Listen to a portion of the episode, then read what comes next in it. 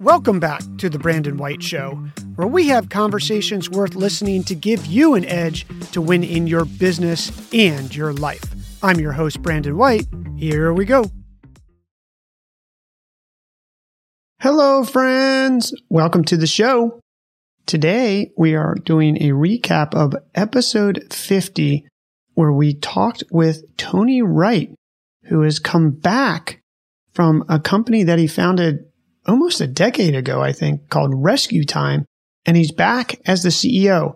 Tony and I actually went to college together and we were both psychology majors and we had lost touch through the years. And one time I saw a press release or something that he was doing rescue time and, and had already sold another company and was out in Silicon Valley. And I was in Half Moon Bay and he was over doing, I think, a Y Combinator gig or something in in Mountain View or around that area. I looked him up. We caught up for a beer and a hot dog and have stayed in touch.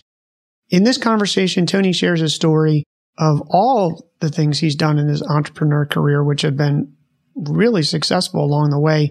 He did one of the largest Kickstarter campaigns ever done and built a custom platform. We talk all about that, lessons he's learned about raising money, not raising money, going back and becoming the CEO of a company that he founded and had left and how things are going. He actually moved to Austin and we talk about that as well.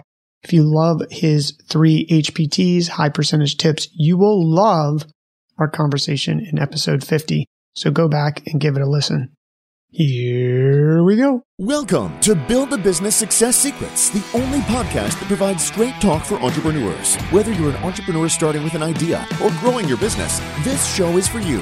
We'll teach you how to build a strong mindset, powerful body, and profitable business so you can achieve success. And here's your host, Brandon C. White.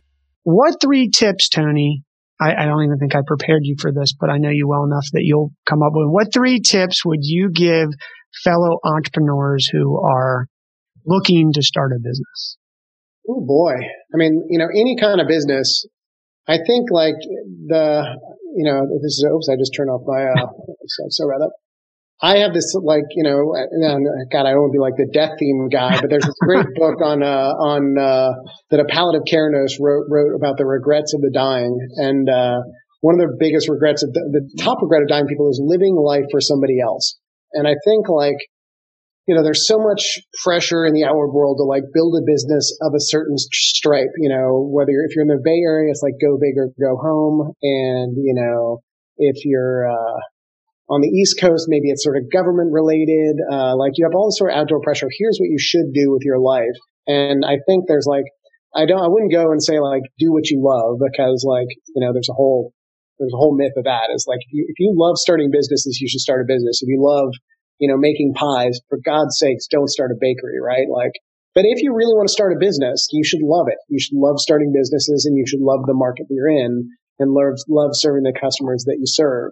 And as bright eyed and bushy tailed as you are and you're thinking that this is going to be a home run, like you want to sort of be in a business that you'd be happy to sort of have a, you know, double or a single and not a home run, right? Because that's a very real possibility. but yeah, you got to know, like, the know the game that sort of, uh, you know, gives you joy. And for some people, it is the go big or go home thing. But I see a lot of entrepreneurs kind of forcing themselves into that sort of Bay Area all in sort of mindset. And it's not good for you. I think there's another of like, and, and you touched on this a little bit is that, that you're a different entrepreneur today than you were earlier. And I think there's a, a fallacy that people have is that they are going to keep being the same person for their whole life. And I think you want to be cautious about sort of, uh, reassessing who you want to be at different stages in your life and be willing to shift based on, wait, I'm a different person today and I'm going to chase different goals, even if it's a reset on sort of, you know, what I was doing before. I'd also say with entrepreneurship, like the, the, there's ways to do it in sort of varyingly risky ways. Every single thing that I've done was a side project, but not every single thing. A lot of things that I've done have been side projects that I built landing pages for before I had software, that I had users before I had software, that I had users before I had incorporated a company. So I think there's ways you can kind of dip your toes in this sort of entrepreneurial waters in a particular market or just being an entrepreneur in general to see if you enjoy it or or if there's like hope in that market, right? A lot of times you'll learn that there isn't. So I think that like being cautious about that commitment until you have the data that says this is worth, you know, committing two or three years of my life to or more. Or like you say, you're, uh, like you said, I'm about four and you're about seven in terms of, uh, about when you get the itch, like maybe I should do something else. But either way, these are big swaths of your life, meaningful percentage of your remaining life. And like, you know, again, I guess I'm the guy who talks about death, but like, you know, these next four years of your life might be the, the last four healthy ones you have. So, um, I think that sort of, uh, you want to be cautious about what you dedicate yourself to because it's what you're going to be doing for a while. Yeah, I think the value of time, everybody says it, but you don't understand it until you get to some moment and either get really old and then it hits you or you have these moments along the way that to your point in many ways, your greatest sadness is your greatest gratefulness because it allows you to live life fuller than yep. just becoming this, uh, I don't know, zombie. I, I do want to say like that whole thing about doing your passion. I have this, I mean, I ran that social networking site for fishermen and, you know, it's like, oh, well, you love fishing, go do a fishing company. And, and, and I told, I haven't fished in eight years because it totally ruined me, right? I think there's something to be said that you got to sort, sort of understand that. So those, those are really great tips. Thanks for being generous with your time and joining us for this episode of Build a Business Success Secrets. Before we go, let me ask you a quick question. Are you the type of person who wants to get 100% out of your time, talent, and ideas? If so, you'll love our monthly Build a Business Success Secrets newsletter. It's a monthly playbook about the inner game of building a successful business. Recent issues have shown how to avoid losing money on Facebook and Instagram paid ads with this science backed strategy. How to build a pitch deck to raise money in 13 simple slides.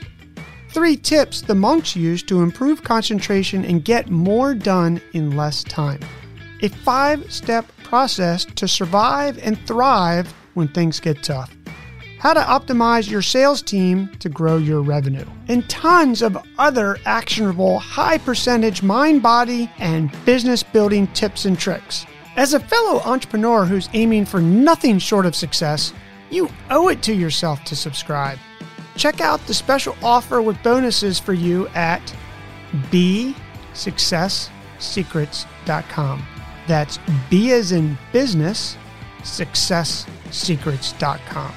And until the next episode, remember, you are just one business plan away. I'm rooting for your success.